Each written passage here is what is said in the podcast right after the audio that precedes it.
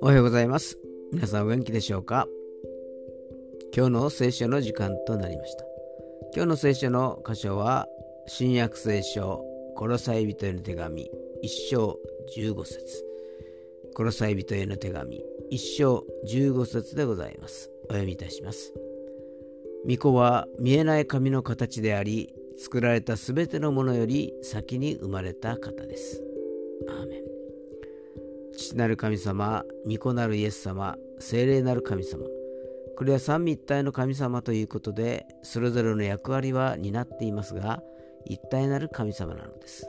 したがって、御子イエス様も被造物ではなく、すべてを創造されたお方なのです。今日も創造主なる神様に思いを寄せることができますように。それでは今日という一日が皆さんにとって良き一日でありますように。よッしーでした。